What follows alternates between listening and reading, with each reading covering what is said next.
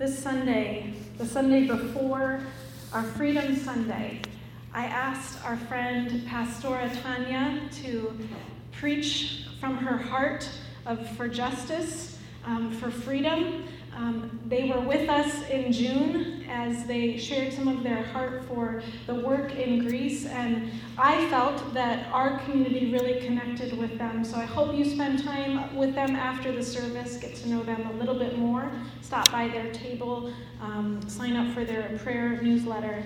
Uh, they are great at writing that. And I invite Tanya now to come and share the word that the Holy Spirit has placed on her heart. Would you guys welcome Tanya? I just want to thank you, Pastor Melanie and Kevin, uh, for letting us be here to come back. It's always great to be invited back to a place. Um, and it's exciting uh, when someone says, share from your heart, um, because we have so much to share. And in fact, the minute she said that, I actually had this thing that I wanted to share. Um, but as the Lord so often does, He's like, well, that might be your heart, but I have something else I want you to share. So it made for a kind of complicated this week, complicated week. But I'm excited to share what the Spirit has given me about justice for you uh, today. Um, my daughter is leaving because it's really hard for her.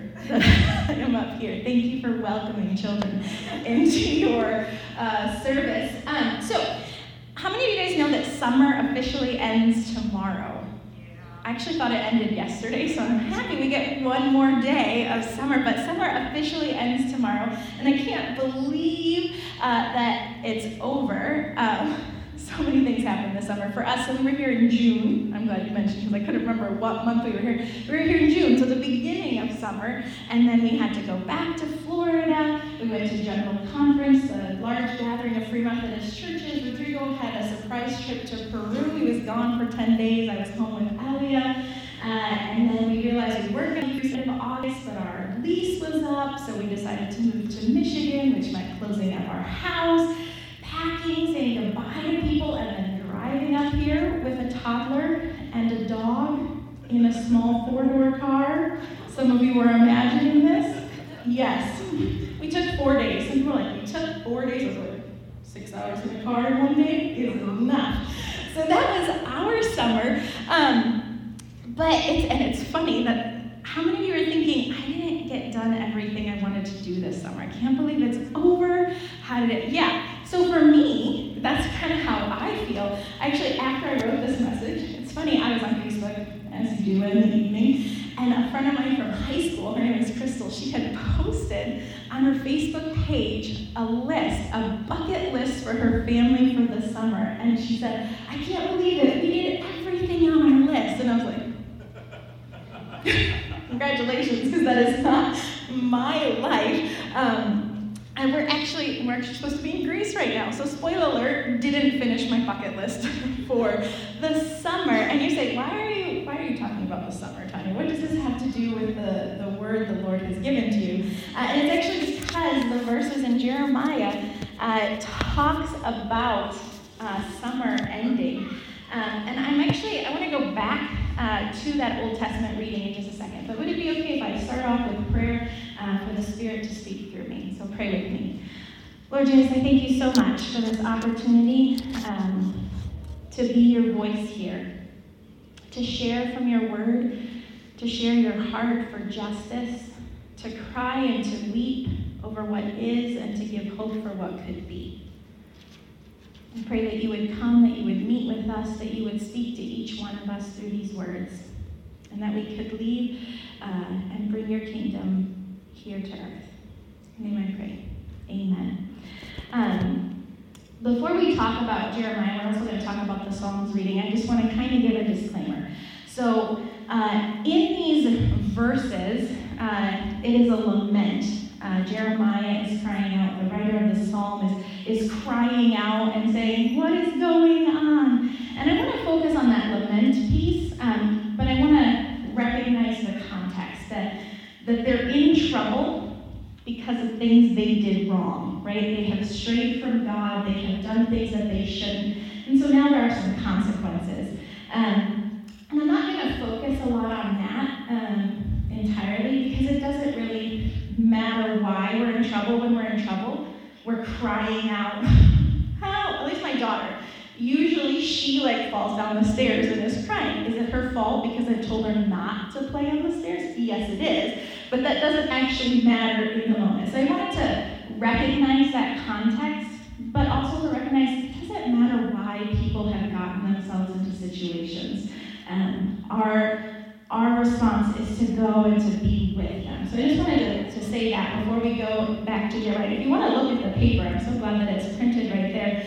Um, Jeremiah is pouring his heart out, and there are some phrases that I really just want us to sit with and feel the weight of today.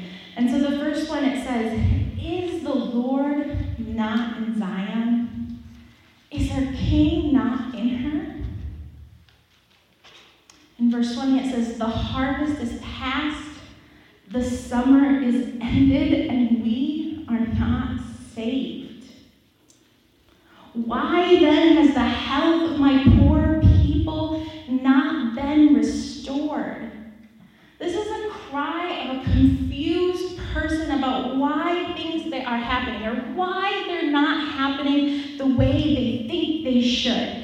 So for me, I cry as why is it not happening the way I think it should? And we lose hope. In these verses, the hope is dwindling, and they don't know how or when they can expect salvation. And the reading in Psalms echoes that lament um, of how long. In verse 4, it says, We have become a taunt to our neighbors, mocked and derided by those around us. Verse 5 How long, O Lord?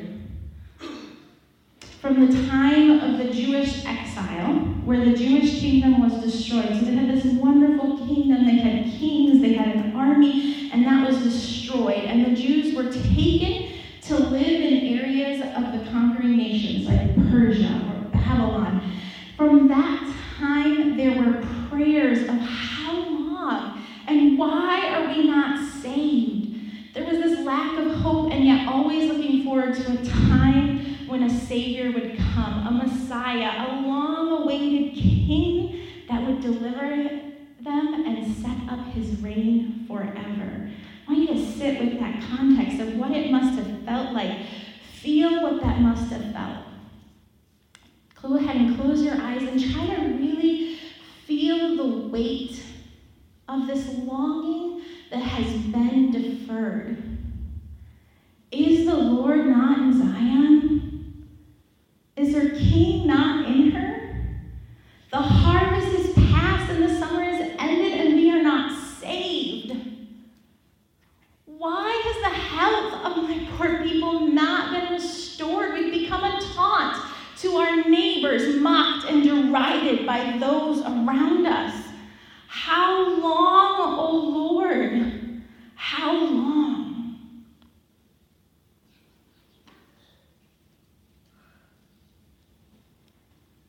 And as we sit and we feel that, I wonder could those passages apply to our situations today? Could someone here have an area in their life where we might cry out, How long, O Lord? Why are we not yet saved?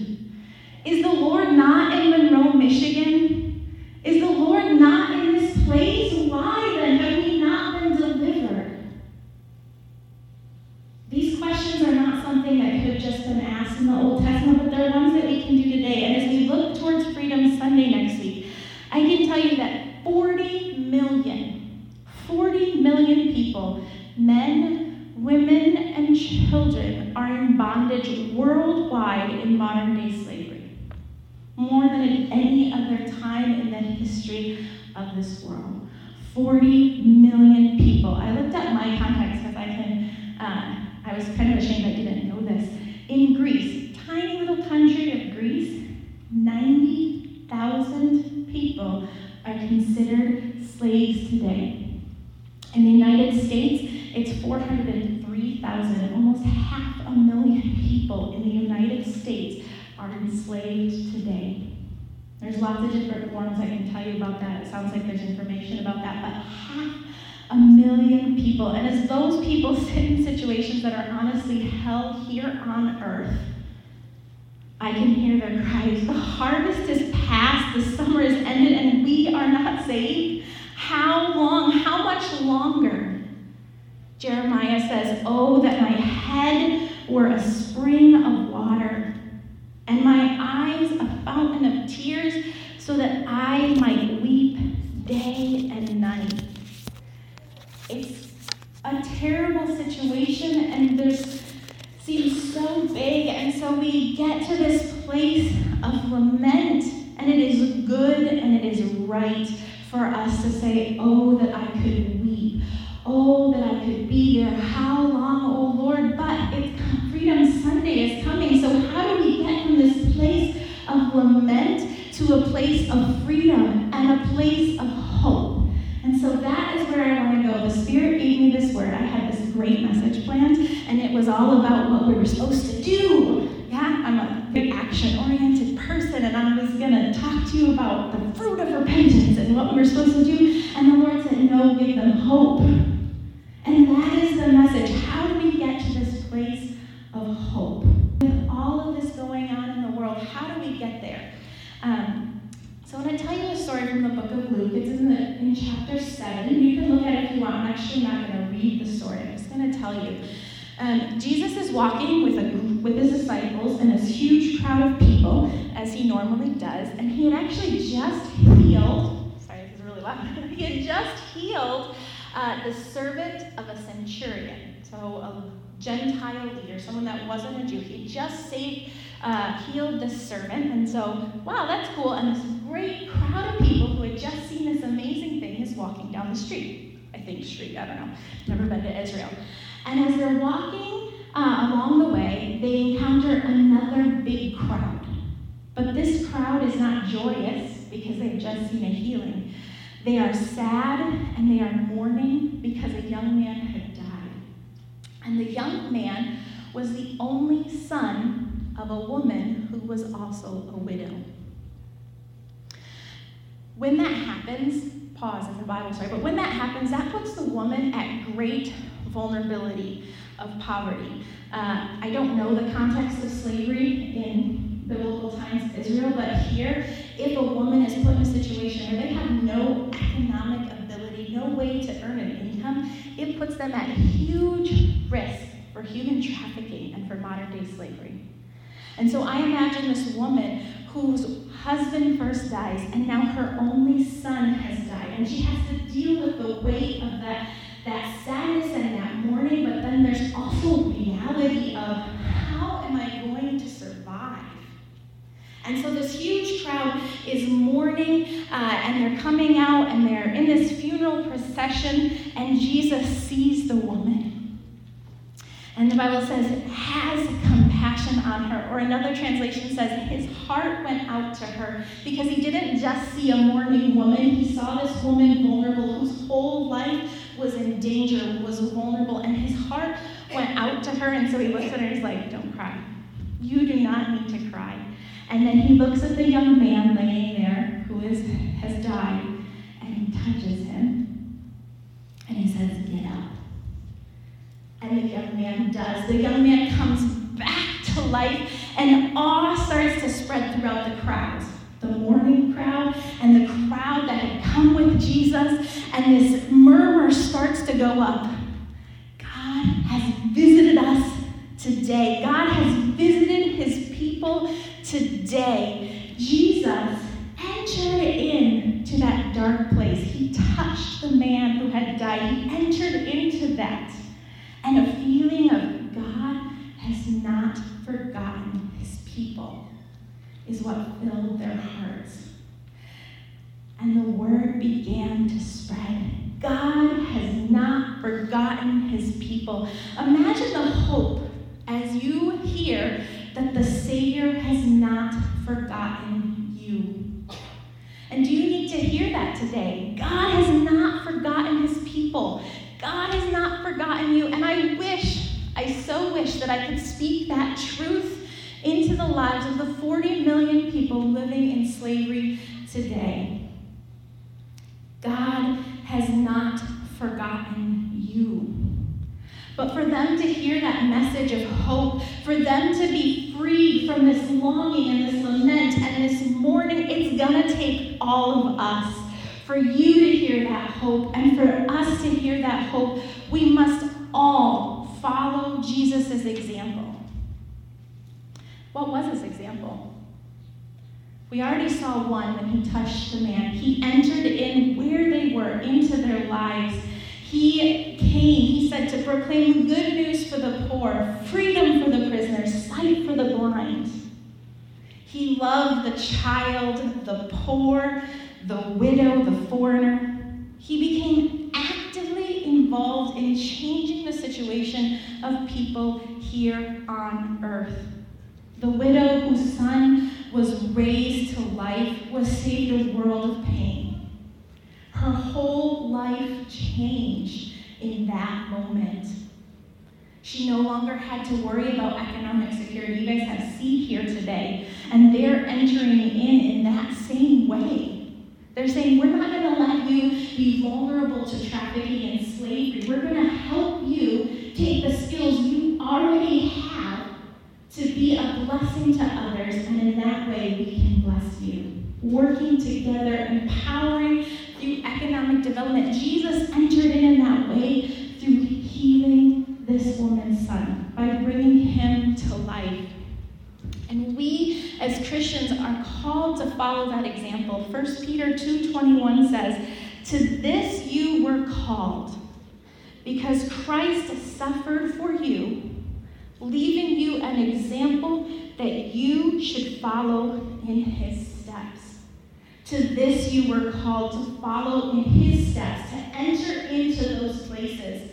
The disciples uh, asked the Lord, How teach us to pray? How should we pray? And a, a phrase, one of my favorite phrases from the Lord's Prayer is this Your kingdom come, your will be done.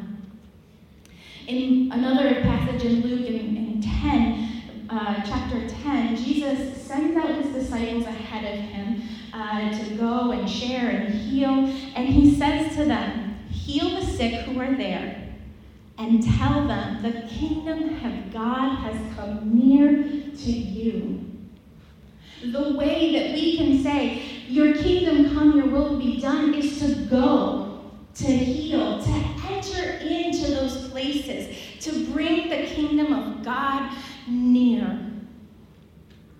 It is good and natural for us to sit and lament over the problems of this world, about our problems. And I honestly think that that's where we have to start. We have to know what's going on. We have to know what's going on with slavery and human trafficking. Uh, but we have also been called to follow Jesus' example and do something about it to bring the kingdom of God near, to bring hope that God has not forgotten you. So I want to leave you with a couple of questions and a couple of examples as I wrap up. What could this look like for you here in Monroe? And over the next few minutes, I want you guys to spend time with Jesus asking him, How can I enter into the dark situations of people's lives. How, Jesus, can we enter into the dark situations of people's lives? The people sitting next to me right now, my neighbor, others in the city, my family's lives. How can I enter into those dark situations? How can I let them know that God has not forgotten them? These are some examples I want to give. Um, one, we were speaking at a church um, Florida a couple months ago now. Um, and it was a Spanish speaking service first and then an English speaking service. And the Spanish speaking service had gone great. Uh, and we get to English speaking service, and in the worship time, the pastor got up during one of the worship songs and he says, You know what? I just feel the Lord saying, Put your hand on the person next to them and pray for them because I don't know which person in here needs prayer, but they need to know that they are not alone. And that prayer time went on for a good 10 or 15 minutes. Um, and it was interesting. My message in the second service went terrible, but I told her, I was like, it's because I feel like everything that needed to happen happened before I got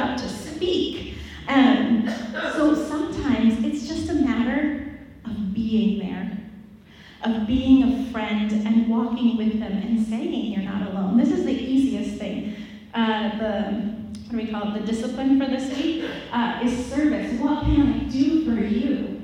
And really, that could that could change things. Saying God has not forgotten you. That's an example. But thinking uh, bigger with tangible expressions of God's love, just because we are talking about human trafficking, and because it is Freedom Sunday, I wanted to give you a couple of examples just real quick.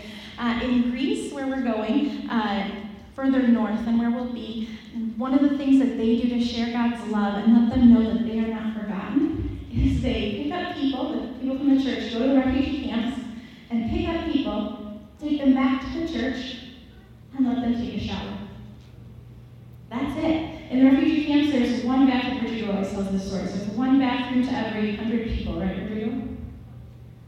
200. All right, one bathroom for every 200 people. So getting a shower is a big deal.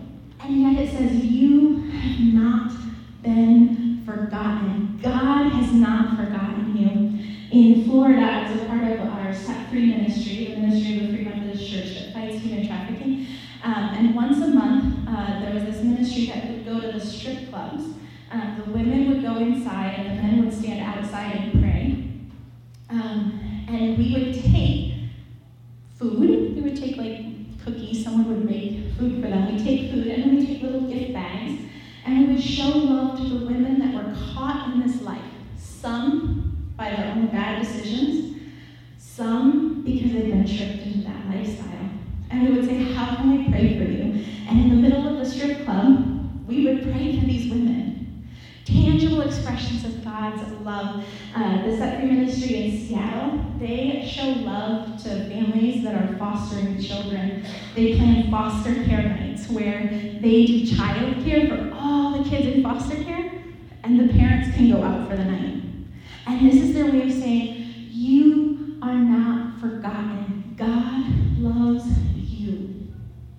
so I return to that question. These are three examples of how we can enter into the dark situations of people's lives.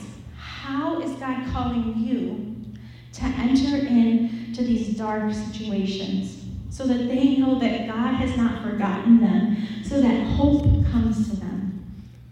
I'm going to be silent just for a second, um, and then I'll pray to close. But take this time to, to ask God that question How can into dark situations in my community or with my neighbors.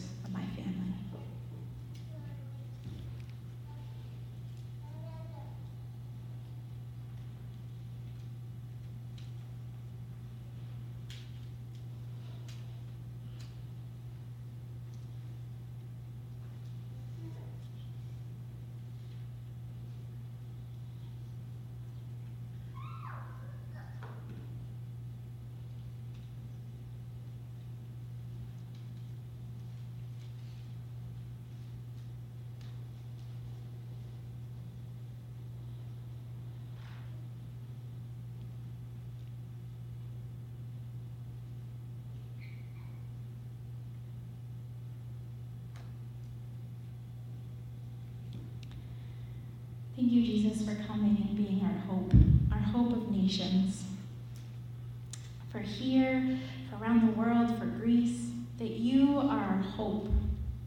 That yes, we cry out, How long? but we know that we have a Savior, we know we have a deliverer, that there is a King in Zion. And we thank you that you have entrusted to us, that you have called us to follow that example and to enter into people's lives and show them how much you care with tangible expressions of your love.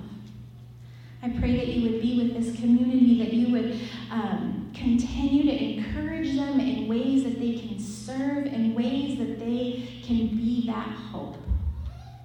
And Lord Jesus, I pray if there is someone here that needs an answer to the question of how long that you would be ever so close, that your spirit would speak to them and say, I am here and I have not forgotten you. And there may be things that need to happen that you don't see, but God is with you every step of the way as you wait. God has not forgotten you. We thank you, Jesus.